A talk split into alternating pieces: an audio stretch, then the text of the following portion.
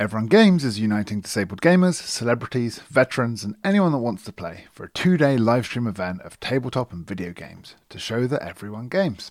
The Knights of the Braille are joined by a community of volunteers to play alongside Jennifer Kretchmer, T1J, Radders, Blind Temple, Honey and Dice, EJ from Non Compete, Drunken Bard, History Wizard, Vadim, Runaway Robot, and Luke Gygax and many, many more celebrities. So you can donate now for your chance to win and play with one of these incredible celebrities and raise money for Everyone Can and StackUp.org, two incredible charities raising money for disabled kids and veteran gamers. Go to justgiving.com forward slash everyone dash games. That's justgiving.com slash everyone dash games. Join us on the 30th of September and the 1st of October to game after game of celebrity games. Now recording.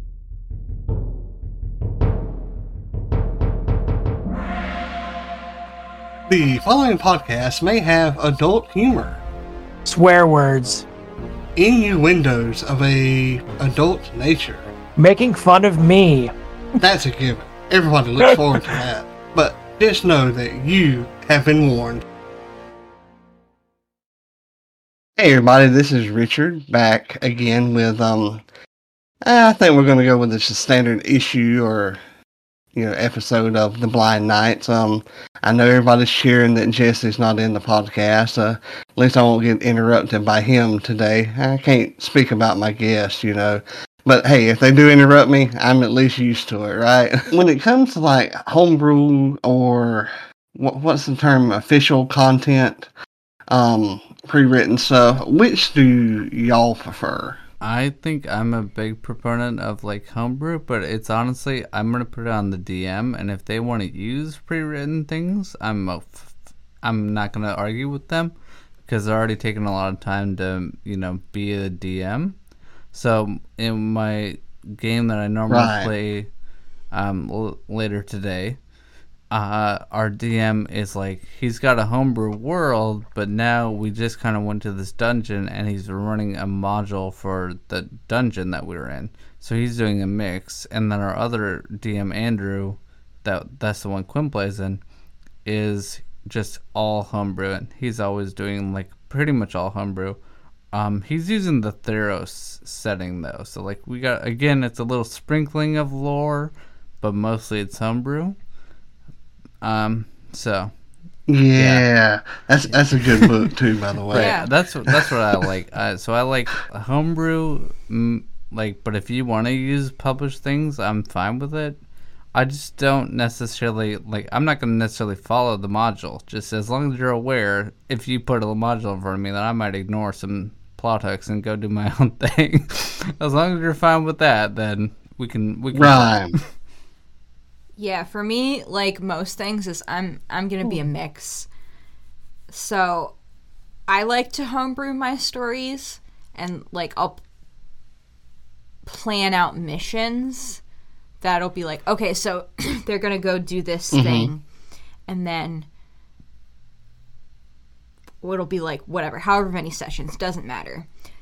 They can take as long as they need, but it'll probably be like three to five sessions. They'll work on this thing and I'll go out and I'll find a map that somebody else made that works with what my idea was. So, like, for example, the only game I'm actually running right now that I haven't, we haven't played in a year, but there are three recorded things that I need to edit. Um, where I'm, it's uh, for our Patreon patrons, where I'm running for Alex. And, like, I had them go to a library and there was a puzzle they had to solve and then there were some monsters that they could encounter but they had this whole library to explore. So i just went through and i was like okay i see that this map here has 12 rooms or whatever. And i go through and i look at the map and kind of think about like what would i want to put in this room? And then i'll write up a description. So that way like if they go to wherever first i just go down to my thing and i'll see okay they went to room 12 and now i can kind of do those kind of hooks and clues and hints for them to go as as they go along. Mm-hmm. But you know, it's nice to have a pre-written story when it you can't think of something like how to figure out what you want to do. Um, yeah. Yeah. Exactly. You and sometimes I'll take, like, I'll pop in and look at the Curse of Strahd or, or another one of the various books that I have, and it's like I can read one sentence in there, and it's like, boom, then I'm starting to get like Mm-hmm. tons Or- of ideas. Like if you're You know, um, reading a bunch of different books, you're like, oh, or watching movies or TV shows or whatever, and you're like, ah, this is giving me an idea. I can incorporate an element of this into my game. Yeah. right. Like, oh, that'd be a great one shot. Oh, that's a great Yeah. campaign setting, you know. Um, so you're finding inspiration in, in all kinds of stuff. Um, and we're actually over halfway. Huh, go figure. Um, some of these questions we may have answered. Um, but little, little more serious question here. Uh, yeah, mental health is a is a big aspect and a big thing going on in the world now, and and has been. It just wasn't whenever I was younger. How do y'all feel that TTRPGs have helped people with their with the mental health issues? So, uh, okay, I'm glad that I interpreted this question correctly because that's what I thought you meant based on what you'd sent. Um, but I I think they're a great stress relief and can they're a great form of escapism.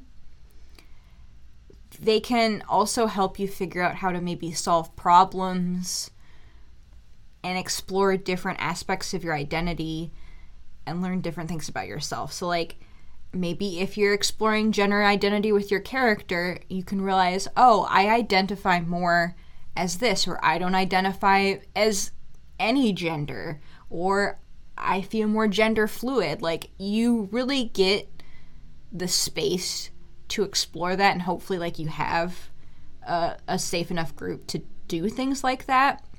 And they're also a great way to connect with other people Right. and you can get that sense of community that you might be lacking in other areas of your life. Um, so, you know, but the the inverse can be true, and you could have a really toxic group, which is why it's important to have a session zero with everyone, so everyone can be on the same page. So that way, even before you start playing, you'll know if it's actually the right group for you. Right. Because a, toxic player can ruin Yeah. everybody's It, experience. it really can. You know, um, Alec, I, I, you may need to uh, get Quinn checked out because if she can understand what I'm saying, um, this is a very, very bad, bad thing. Because anybody who understands me, I, I, I worry about them. But how do you Um, feel about I it? I agree with Quinn. I think that it's a good. Well, uh, all the groups I've played in have been pretty good. Well, I had one DM that seemed like he was trying to kill our characters and was uh, in. He was there more to try to kill us than He was get trying to kill of our. Yeah. characters. He So- killed my character. Yeah, so that was a bad experience. But otherwise, I've had pretty good experiences with groups and peop playing with people, and I've had a lot of fun. And I think that it can be, like Quinn said, a great way to connect with people and um, help some people. Like maybe if you're shy in the actual world, you can start playing a character that's not shy and try exploring that and see how that feels. And if you don't like it, just go back to being shy, and that's fine too. Um, another thing that I Right. noticed that it's funny. One of our friends said that we play with because she also has some mental health things, like most people in our group. But our friend, she, the one friend, said something like, "Oh, I love." That we have like a reliable, like this is a thing I know we're gonna do every week, and I know people are gonna show up. Like basically just having like this firm plan that people are gonna show up to, and we're gonna play a fun game and i'm just gonna have fun for that night you know so she like it, that was even not even playing the game it's just the fact that we had something on the schedule that she could look forward to was helping her out as well Yeah. Yeah, li- like uh, uh, Quinn said, you know, you get to look forward to yeah to stress free, you know, to uh, to being able Yeah. to release like the, the tension.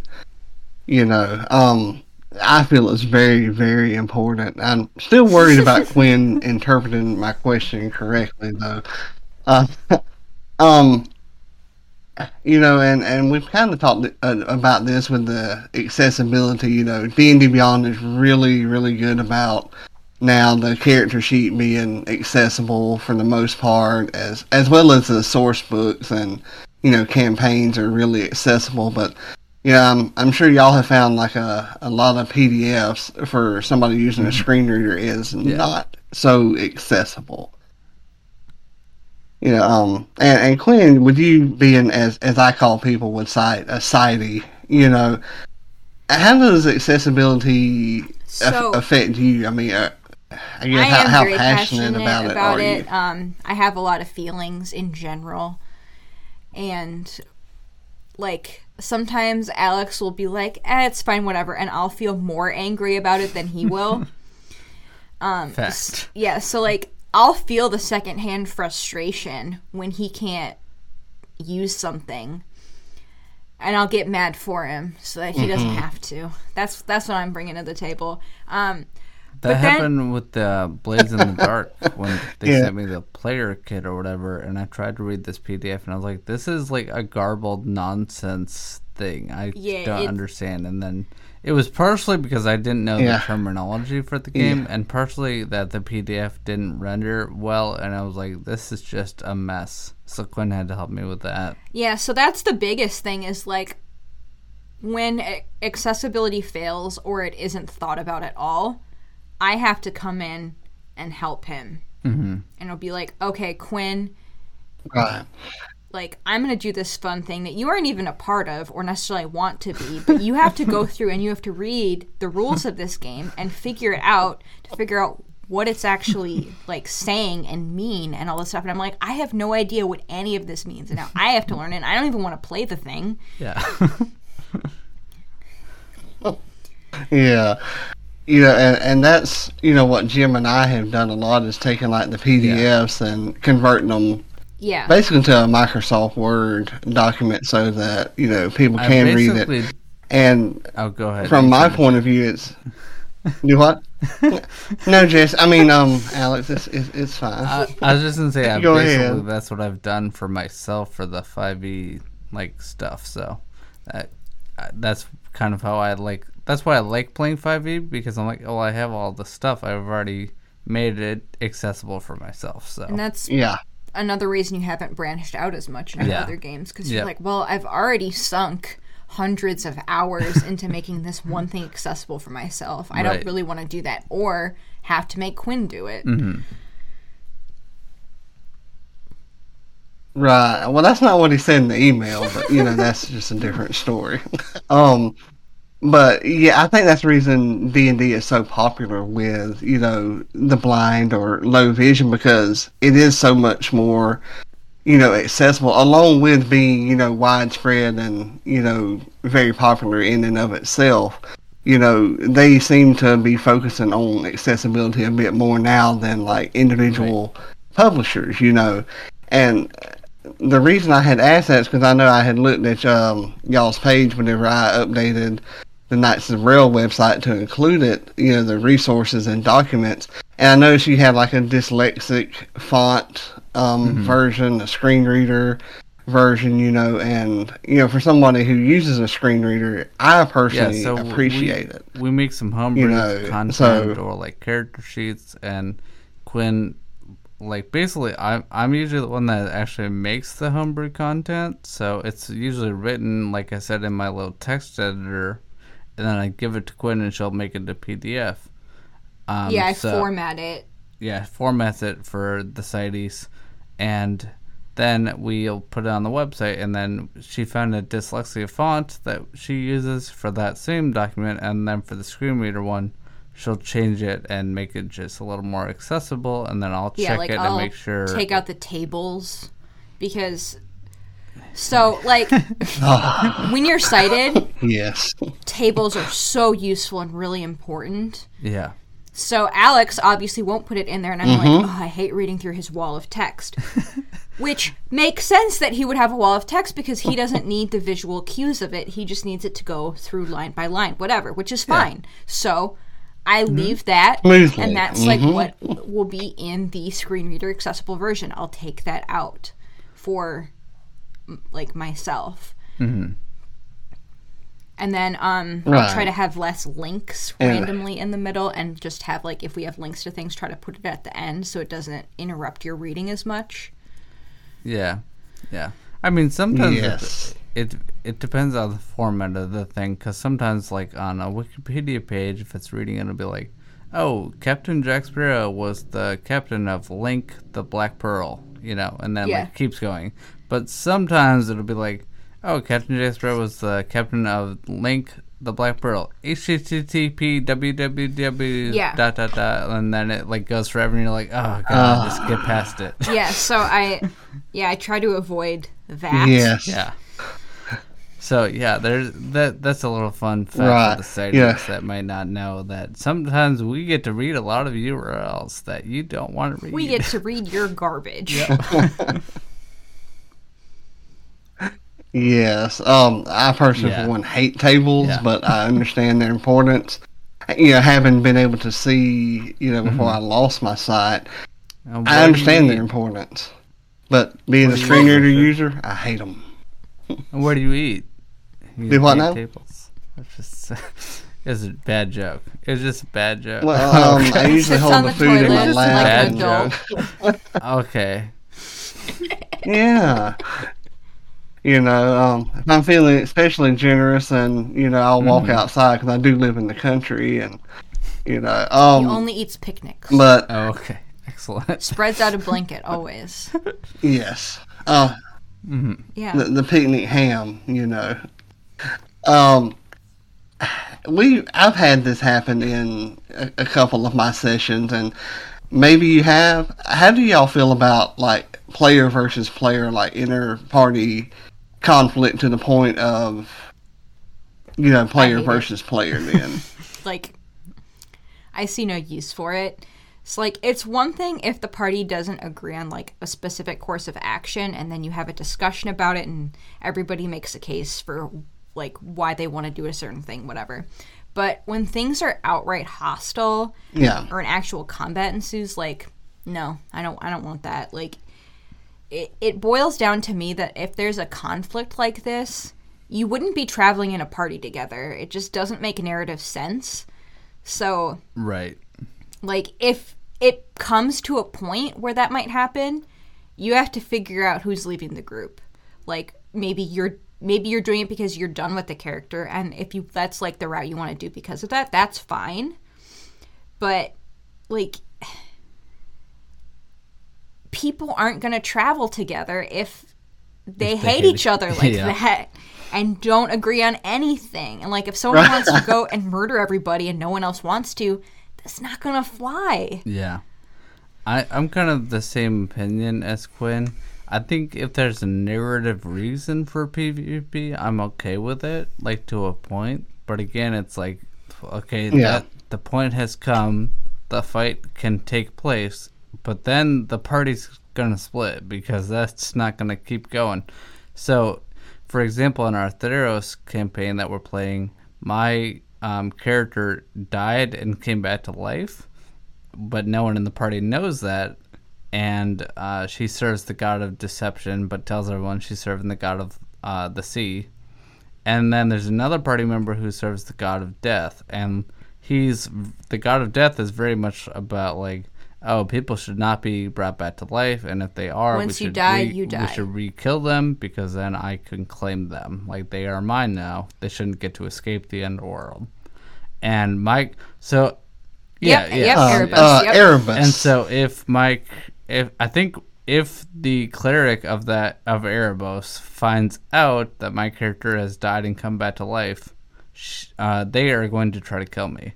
So I'm like, I'm, I've accepted this, and I know that if this happens, it's a role playing thing, and we'll figure it out from there and figure out how we want to continue the campaign. But I do not think those two will travel together Right. if that is ever revealed. Yeah. Uh, another example of like a point when it Oh. like could work is maybe somebody gets possessed by some cursed item Right. and starts that doing things thing. like that. I'd be fine with. Yeah.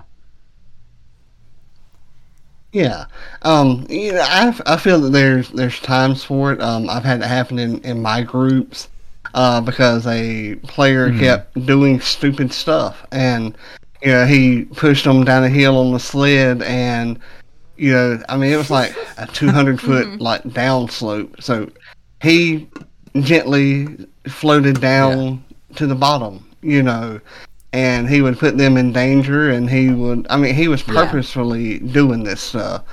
Well, the players eventually got tired of it and, you know, mm-hmm. took action into their own hand. And I, I don't know that he realized that. I, I take that back. He knew what he was doing, playing his character, but I don't think he meant it that Yeah. way, you know, mm-hmm. Yeah. coming from his character. You know, he just thought it was it, it was funny as as a character, but everybody else was getting upset and you know eventually Yeah. took it matters into their own I have, an, I have another quick example Um, if I can. oh, Ah, nah. Oh, Um, yeah, go so ahead. This is a, this is a bad example. I mean, it's a good example of a bad situation.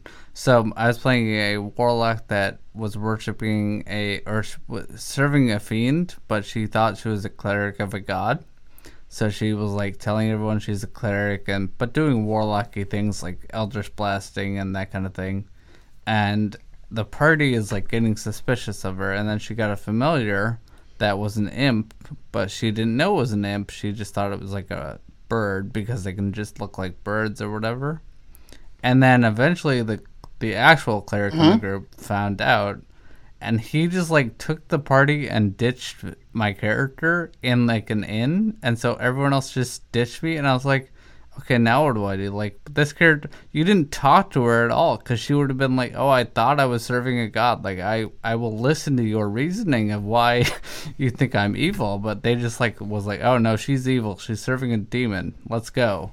But my character didn't know she was serving a demon so I was like that was just a, like I wish there had been a little conflict and they had talked to me because we could have worked it out. But then my DM was like, I didn't really know what to do with this. Conflict is important for interesting stories, yeah, but it doesn't have to be hostile. right. Like if literally if they had asked me, she would have been like, Yeah. Oh, I really that's interesting. I thought she was a god. you know. Yeah, don't don't have conflict Yeah. for conflict's sake. Yeah. Have it ha- have it make sense. Um, and talking about you know character deaths and and, all of that earlier, how do y'all feel about character deaths in D and D five E? I have my opinion, which a lot of people don't like, but that's the way that my party has to roll with it. Um, how do how do y'all feel about I it? I think it depends on the circumstances of the death. Like if the character did something st- like really stupid that caused their own death, like I'm thinking Are you of thinking of my character that maybe did something stupid and caused her own death? And yeah, her name is April. yeah, like I, I did have the feeling that she was looking at you as she was like I'm fine with it. Like you made a dumb choice and you died. But like if the DM is out to TPK, like I hate that hostile environment. Like I get it. It also depends on the group. Yeah, I'm Like, okay in- with going into fights and knowing that there's a risk of death, but it's like when every fight is a risk of death because the DM wants to kill you, it's not fun. I and this again goes back to what I was saying about like Right, a session like- zero. Like if the DM wants that kind of thing or the players want that kind of thing, like that's fine, but you guys need to be on the same page. Right. It's like putting a Tarrasque against Right. a group of level one players. Yeah. You know, you're, you're gonna die. Not die. even gonna make it through round mean- one. Um, no. And that that was kind No, of what not at all. this DM Um, did, where he but- put us in, like in a monastery and there was a lot of zombies, and we're like, how many? And he's like, there's like just a lot. And then it was basically he just like had them keep coming. Yeah. It was so basically we had to run, but we were like, well, we can fight zombies. So then we didn't run, and then now we're like almost all dying because we were stupid, but we didn't know that we were like, oh, this is your signal for us to run. Yeah. but you sh- then you should have said thousands of zombies, not a lot of zombies, Yeah. because a lot it could be twenty. Yeah. Yeah, like if you if you really don't want us to do like fight whatever, you want us to go do something else first, like maybe stop what's causing all th- these undead from coming up. Yeah. Say that yeah, there's hundreds or thousands, whatever. Like Yeah. oh, this is an insurmountable obstacle Exactly. right now. Yeah, give us some sort of hint. But yeah, I'm I'm also okay with player Right. player or char- not. I was almost said player death. A character death. I'm not okay with player death. Um, character death if it's like narratively Right. again making sense in the world and like that it's something you've discussed in the session zero as a possibility. Like if if the DM is like, "Oh, we're gonna play a flowery game and they'll all it'll all be sunshine and rainbows," and then like session two, your character's killed, you'll be like, "What the heck? What?" What happened? Well, Oh, well, the rainbow is made of I didn't acid. and- specify. you know? the sunshine is very radioactive. And, um, We're very close to the heat death of the universe. yes. Uh, you know, and I know whenever I build encounters, I go by like my party strength and how they get out of certain things, and occasionally I find myself having overpowered the enemy compared to the party.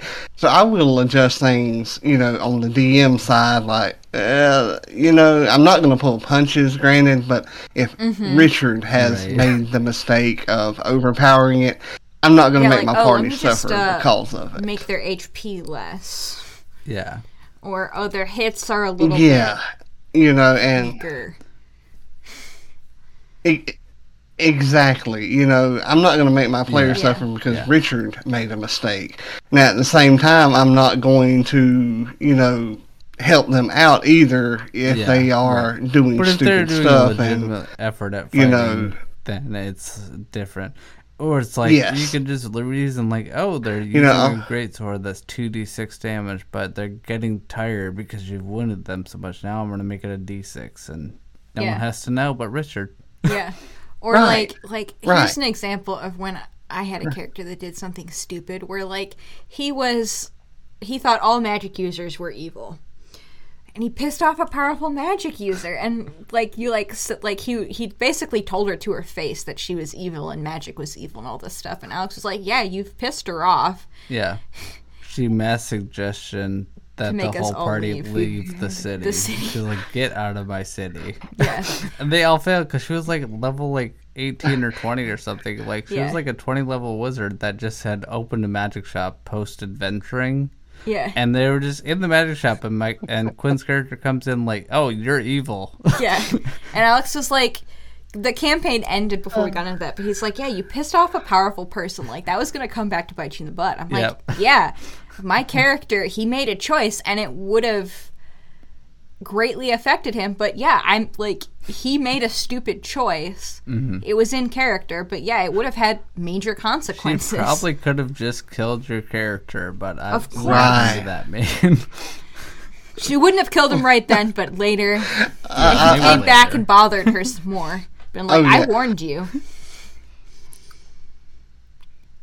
I, I had that happen with Draco, except I didn't piss off a uh, another character or an NPC. I happened to Yeah, piss that'll off a god.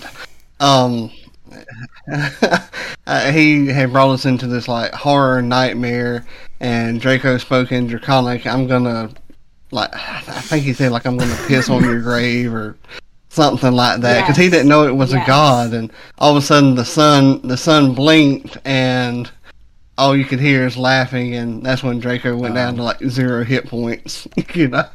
Um, but thankfully it wasn't just a, a nightmare, but he, he did suffer from it.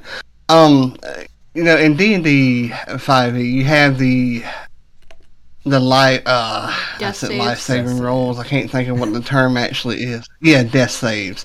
Thank you. See, I love having people smarter than me around. Um, how do y'all feel about the death saves? They can be really scary. I was gonna say, I, I kind of like the tension of them. Like if you like, oh, I have one fail. This roll could kill my character. But again, I think it depends on your level. Like if you're level one, they can be really, really scary. But if you're like level ten or something, you're like, well, I, we can probably afford a cleric and get this person back a little Yeah. easier. Yeah. Um, when it comes to me as as a player and as a DM, you know, the group that I run, Oh, really? they don't get death saves. I think it makes them no, that they don't. Um, I, it makes them strategize in a totally different way as far as having that safety net. Uh, I, I I don't like them um, because I think a lot of people, and I've noticed this like in some of the actual plays that I've listened to whenever I had that thing called free time, they would uh, Right. use it as a safety net.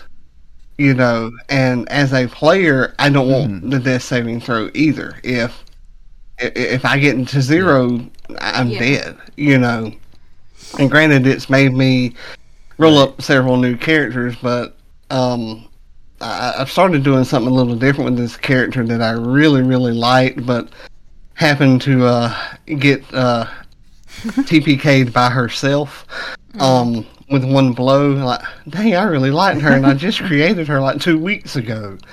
You know, so what I did was I brought her back, and um, she was a bard, but now she is a Minotaur barbarian who still thinks she's a bard, but her charisma Nice, is like nice. six. You know, um, so it, it's a way to keep the same player, you know, the base of it, but Yeah. have to play think- it totally different.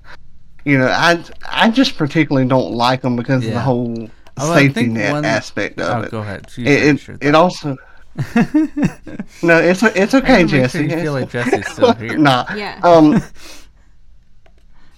I, I know, um, but it it just makes you think about what you do in a totally different way, and I Yeah. personally like that I was kind going of to say strategy. that I think one thing that kind of maybe could help the death save argument is a lot of times I think, in especially in actual plays and stuff, when like if you're fighting, let's say a villain, and they hit you and you go to zero and you're in death saves, then they turn their attention and hit someone else. Like now they would they should hit you while you're down, and now it's like, well, I just lost two death saves immediately, so now I'm I'm one roll away from maybe dying. And I think that's the scary thing for me is that like knowing that realistically this character that I love that they would hit me like cuz I like to play a character that's up in the thick of things. yeah. They're probably So- going to hit me. So I feel Right. like that I think is not utilized very much by DMs, and I kind of understand it because people get attached to their characters and they don't want them to die. But I think if you go into a campaign knowing that it's a little riskier, then it's um, a little, you know, more of an a thing that you would want to be wary of and like be ready for mentally. Like you know, oh, and like I would love this character, but I know if that I run up and piss someone, piss a god off, I might die. Yeah. yeah. Yes, and and he did. Um, and uh, what I've started, uh, what well, what I did with one of the characters, um, Jesse's character, Bodar, he said, "But I don't want Bodar to die." Okay, it was a horror campaign, so he was frozen in time by a spell that the the big bad did. And I said, you know, you're frozen there, but yet you're still alive because you still have your thoughts, your heart still beats Oh my. but you cannot move. Yeah. You know, you know, and Jesse, Jesse, he, he, I think he got a little upset. He tells me he didn't, but you know, he's constantly bringing it back up, and you know, a perfect way to quote unquote Yeah, kill a I didn't character, but him. not I kill a character. Permanently incapacitated him. Yeah. Um, and, they seem to like it. You know, I said, see, I'm not killing y'all this time. Um, me personally, I'm a fan of, of dwarves and sorcerers. Uh, I like the dwarf whenever I'm going to be a barbarian, but I like, you know, elves or, you know, something else for a sorcerer. Uh, what about y'all? Do y'all have a favorite race and, and class? Or, I want to go in and smack stuff. uh, that's my girl. I'm Yeah, and Hack and slash, hack and slash. and hairy, so like that, that's a dwarf. that's me. But you got to have a mug of ale or mead or something in the other hand, Yeah. you know. hook to your um, hook to your shield, you know, so that you can tip it up, take a Yeah. swallow, swing the axe. Uh, I'm kind of the opposite here. I'm I'm a big warlock fan. I don't. I just like the flavor of warlocks. Like I don't think the class is really that great. Like their their spell list leaves things to be desired. But I really like the idea of invocations and the cantrips. So I like warlocks a lot. And I also like my witch class that I made because it's kind of like a mix of warlock, wizard, and druid. Because you get a little bit of all three of those. Um, but then I'll just say warlock for the sake of not making people go find my witch class that I I made. Um, No, and then, they should go find it. They're Oh yeah, they if they should. won't do it. That's a good point. and yeah, then exactly. yeah, It's it's self promotion Saturday Oh, as we point. record this. So uh, Um, and then I like a halfling, a little short person that's I like a halfling that can mess stuff up, you know. Yes, I, I love my little halfling that I play in the play by post. Oh, he's a he's a chef, you know, and he he thinks he can perform, but he gets a minus one to any charisma. You know, check. So he, he thinks that he's awesome and you know can perform and act, but he really, really sucks at it. Um, but we need to we need to get Quinn to put the uh, witch class on D and D Beyond in the homebrew section so that you know we can we can add that Mm-hmm. I don't to think it. you can add a class. Um, I think it's only add a class. subclasses. She's looked into it. You can only add subclasses. Yeah, So it's easy to just yeah. do the wizard Yep, and yeah. in parentheses put witch. That's possible. See? we just don't want to do it. Now now I'm getting you. Uh, You're just giving me work. Um, what is this? we we know that y'all been playing. Takes up what we used to call free time. You know. um, we we know that y'all've been playing since uh, Mm-hmm. 2014 when you got started with the the Facebook group and all. So, uh, last Wow, last question here. 20,000, Um, right. I know I've missed a lot. I'm sure. I mean, It's already been twenty thousand. what's that, sir? I know. Um, that's a redneck counting for you. Like I said, I'm, I'm, I know we covered a lot. I'm sure I've forgotten something because I usually forget something here or there or everywhere. Um, is there anything extra that y'all, you know, would like to say that, like I said, I may have I missed think one or, question you know, that you did didn't miss that think I about? did think that I, I'd like to talk about is like you'd said your least favorite thing about TTRPGs. Yes, I actually did So, skip over I that hate one. when they're too complicated to learn. like and 600, 600 pages, pages to, to read that I need through. to memorize to play the game and like actually like know by heart to to really enjoy the Yes. game. Is there an example the uh, other Pokemon version you guys tried to Yeah. play? Because that game was yeah so a in the podcast um i came in in the second season and the first season they were playing a uh, five E module. a 5e module that Wizards of the Coast gave the guy that made it a cease and desist, so he like took it off the internet, and they were like, "Oh, we probably shouldn't use this in a Yeah. podcast." So so we when it came in we were starting with a new system pokemon tabletop united it is so crunchy like Yeah. the amount of stuff that you have to do like we were so confused about what everything was and how everything worked and it didn't really explain anything it would talk about like it'd be like oh you need to do this thing but it never explained what this thing was when it was introduced make an accuracy roll, and then you try to look up accuracy roll, and you're like, "Wh- "I don't see what that means." yeah I don't know that that was the exact uh, feature or whatever. yeah it, it doesn't a- matter it was it was overly complicated and we just weren't having fun because it was just like having rules discussions on the podcast Yeah, it was like ah, roll to hit, and then they roll something to defend, and then your damage is subtracted from something else they roll, and it's like, can we just do one roll to see if I hit, and then one roll to see the damage? Like, do I do I the- need to roll? yeah and the dice rolls changed for certain things and it was just like we it, it wasn't the game for us um so we switched to Poke Roll, which is a lot less complicated, and I did read through the rules for that one. And I am the rules lawyer on that show, but that's just because Like Get I 'em. read through it and I remember them, and I'm like, hey, Right. Yeah. and like Rules it's fine if we want to change rules. I just want us to be consistent. Is the main Yeah. thing. It's like I don't care what we Right. choose, but we better be many- consistent throughout. Mm-hmm. How many pages so are in that book, It's or weird. It's do you so like remember? two thirds of the book is just like like the Pokedex and the Pokemon like moves that you, they can learn. Um, let me let Mm-hmm. me see because I can I can look it up and I can tell you because I'm curious myself. Uh, Alex, is there anything if you want um, to talk about while I yeah, I yeah, yeah. Am looking? Well, my least favorite part about RPGs, I'll talk about this quick while Quinn looks it up. So, my, I think I was doing this in a recent session and I was just not having fun. And I was, because I didn't initially have an answer, and then I was like, oh, this is actually, I figured it out.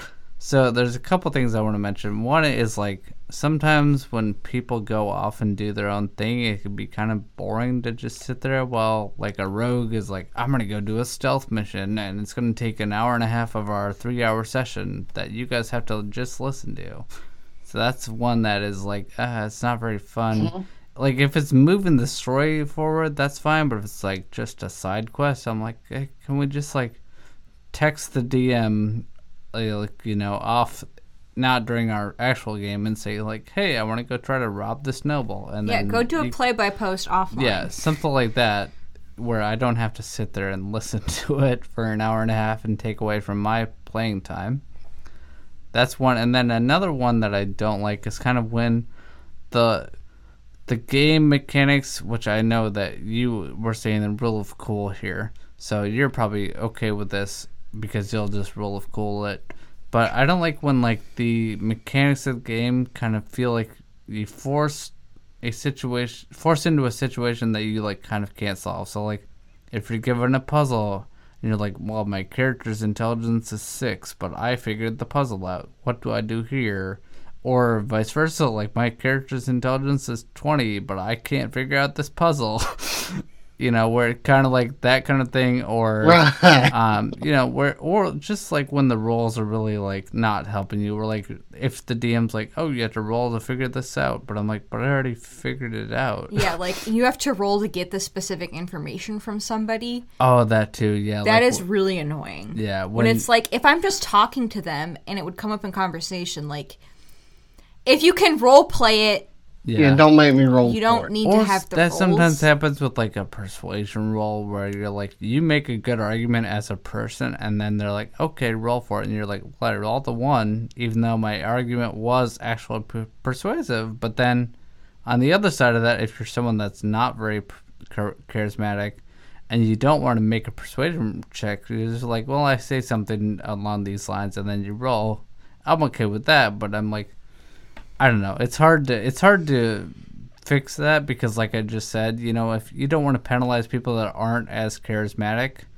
and you know reward the people that are, but at the same time it's just frustrating sometimes Yeah. when that happens and you're like, "Oh, I just made this great argument and then I roll the one." yeah. But And I think part of that is the problem that it's just like kind of a D&D problem where there are combat based mainly. it is it is combat based and that like that was the point of it. And also like there are rules for that in there to be like oh like it can affect like the dc check or whatever you can get bonuses and things. But mm-hmm. those are at the dm discretion. Right. and it's like two paragraphs in that huge book and it doesn't really give DMs a way to do it and it's not really seen in like I feel like the other like books and modules as much. And then uh, like the actual plays and stuff people don't necessarily do it. So then it just perpetuates this thing that people don't know how to play it that way but it is an option they just don't see it. Right. So that those are kind of just some of the things that I can get frustrated by, but for the most part, I think it's a good game, and I like I have fun playing it. All right, I have found the book. Okay, let's let Richard react here on his own podcast. Sweet. um, you know, I, I think a, a lot of you know people try to overcomplicate the Yeah. the persuasion thing, you know, and, and rolls in general or checks. That's why I go with you know use common sense. If the argument Yeah, makes yeah. sense, let them have it. You know, um, you keep- a- as I learned whenever I was in college from my uh, professor, Yeah. keep Yeah. it simple, stupid. Exactly. Yeah. You know, think- don't overcomplicate. You know your life or, or, or I the think game. that people try to rely on the dice too much sometimes for things like that. And Right. Like if like I think there was like sometimes, you know, like, oh I want to climb on the roof and I'm like, Well, I'll make a check for it but if you're a monk or a barbarian, I would just be like, Okay, you climbed onto the roof. Like Yeah. uh, yeah, you figured it out. You have a lot of strength. Like, don't make me roll to climb on this ten foot roof if I'm a level fifteen barbarian. Like I can I can just get up there. yeah. Right. But if you're like a level two ranger or something, and you're like, I'm gonna climb on the roof, I'd be like, well, you try to roll an athletics check. Let's see how you do. You know, there's a little different scenario there, Right. but yeah, I agree Yeah, with you it, guys. it goes with what you're Sometimes saying. Yeah. Use common sense. you gotta That's do like- the roll cool. Yeah. If I'm a level 15 barbarian and I can't climb on the Exactly, roof, I'm going to yeah. tear the building I'm down. gonna, let me and pour some on the acid rubble. uh, Yeah. on the s- support beam and smack it with a hammer, or just smack it with a hammer. I'm not gonna think. I'm a barbarian. Exactly. I am it. mad. I raged. I'm angry that I couldn't do it. Exactly. You all will pay. I'll get on this roof, whether the mm-hmm. roof's on the ground or in the sky. Yeah. I'll show that roof who's boss. All right, Exactly. this book, Roll, 489 pages, but the basic rules stop. Page 88 is when the Pokedex starts. Page 346 is the Pokemon moves. And that's like the rest so of the book. that's for the one you are doing. That's the one we are doing. Did you figure out the other one, Pokemon Tabletop United? That one, I, that one I didn't find. Is that based off of um, the Power by the Apocalypse? quite engine? the same, it's but they- kind of like it it's has some similar. similar concepts, but They do basically you get a pool of d6s, and then four, five, or six is a success, and then you like count the Ah, successes. okay, yeah. Which is that's Oh. how Blades of the uh, Blades in the Dark works too. Yeah. Also, they have for so Pokemon Tabletop United, Right. they've got their handbook. Then they have like they have a bunch of like core documents. So their Pokedex is a completely different document. And they also have one called Useful Charts. If you gotta have a separate document called Useful Charts, your game is probably a little too complicated. Okay, the core book for Pokemon Tabletop United Yeah. is 508 pages. Okay, and that's without the Pokedex. And that's without the Pokedex. The other one is shorter with the. po- Yeah, that's not one I'm going to Yeah, be I buying. would go Poke Roll. It seems a lot simpler. It is a lot simpler. Keep it simple, stupid. Yeah. Go with Poke Roll. Exactly. I, I, I love that philosophy, and I think that's going to be the title of Yeah, this episode. yeah. Keep it simple, stupid. Uh, was there anything else that y'all would like to plug or, or talk about? Um, I guess we'll just one one more time shout out our own podcast, a, a couple of characters, where we make different characters every week and discuss t- um, character creation and different aspects of role playing games c- related to making characters. So, like we thought, we have an episode on making quirks in your characters and that kind of thing. Or how to make a backstory that, you know, gives your like character something to work towards and also gives the DM things to work with to help you keep both of you engaged throughout. Yes. Yeah. And then uh, you can find us. We have a website, a couple of characters podcast.com, and that's where all the homebrew things are as well. So you can check out the episode on the witch class that I made, or go read the PDF if you're a sighty, or you can go check out the accessible version. Um, so yeah, that's I think that's all I need to plug. Quinn, did you want to plug anything else? I mean, I've already plugged Dungeons and Dragon types, my other thing. Oh, I guess also I don't know what when is this Oh, coming yeah, out? We're, coming but out? we're gonna be on Everyone Games, a couple of uh, events. Uh, it's Okay. going to come out before then, so uh, yeah. Yeah. um, Yeah, so y'all I'm are playing involved on with it. Friday, September 30th, in the D and D Epic History uh, game at 7 a.m. Eastern, and then Quinn's playing at 7 a.m. Eastern the next day. What's your game? Uh, the Neo-Triassic Shoreline Regression Syndrome. Okay. And then we're both going to be on the representation in gaming panel at 6 p.m. on that Friday the 30th. Yeah. So, yeah, we'll shut that out. Everyone games. It was we. I did the D and D Epic History last year, and I was played Marie Curie, and I made her an artificer, and she had, was basically turned radium into magic and got all a bunch of powers. And this year, I'm going to play Edgar Allan Poe, and he's going to be a shadow sorcerer. So we're going to have a lot of shadow magic and him. I'm gonna try to be broody again and angsty, Richard. We'll see how it goes. He might be bubbly and cheerful. I don't, I don't think it'll happen. Based on all you this know. this history of just Um, Alex playing, like it's not gonna happen. We don't know that he wasn't cheerful when he wasn't writing the really sad and uh, you know morbid poems that he was writing and short stories. Anybody that that writes about Yeah. uh, what is it, Arkham's Razor and Quote the Raven Mm-hmm. and what was it, the Telltale Heart? Yeah, I don't think he had a very good childhood or a very happy Yeah. happy life, but I couldn't be wrong. Uh, if anybody can pull happiness out of Edgar Allan Poe, Yeah, I think it it, will will, be be, you. Um, looking forward, looking, looking forward to seeing it. Um, you know, and watching it uh, whenever I get a chance. Unfortunately, I'm not very Mm-hmm. active with everyone games this year due to Yeah. life and you know things going on here.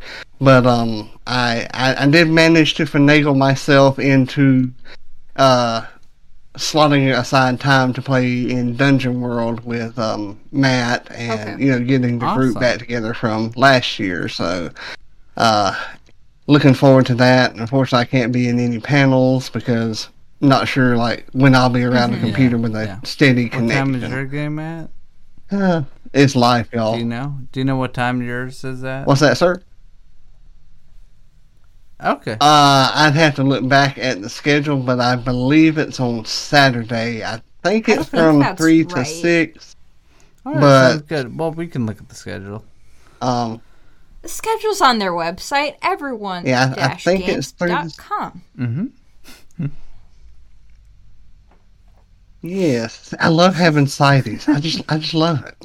um, but I do want to uh, thank y'all for coming on. Uh, you know, and and recording the podcast with me. Finally, we could get it situated. Uh, Alex, I want to thank you for you know being like Jesse and interrupting me. I I really really appreciate that. Um, That's he you does know, that to me all the time on our show too. It's, it's just And, uh, That's what happens when you start rambling. You would just, just want to keep on rambling, you know? Exactly. Uh, maybe you and Jesse need to do a podcast. I don't think It'll y'all ever get be, one uh, descent completed. into The- chaos in about um, 20 seconds. It'd be the two of us just talking over each other for an hour. Uh, but uh, again, I, I do thank y'all and uh, appreciate it. And y'all go check them out, follow them, and uh, yeah, y'all have a good sure. time. Thanks for We'll having catch you later. This episode is brought to you by the Knights of the Braille and is made possible through the support of viewers such as you. Please remember to like, share, and subscribe to get all of the latest information and episodes. Thank you.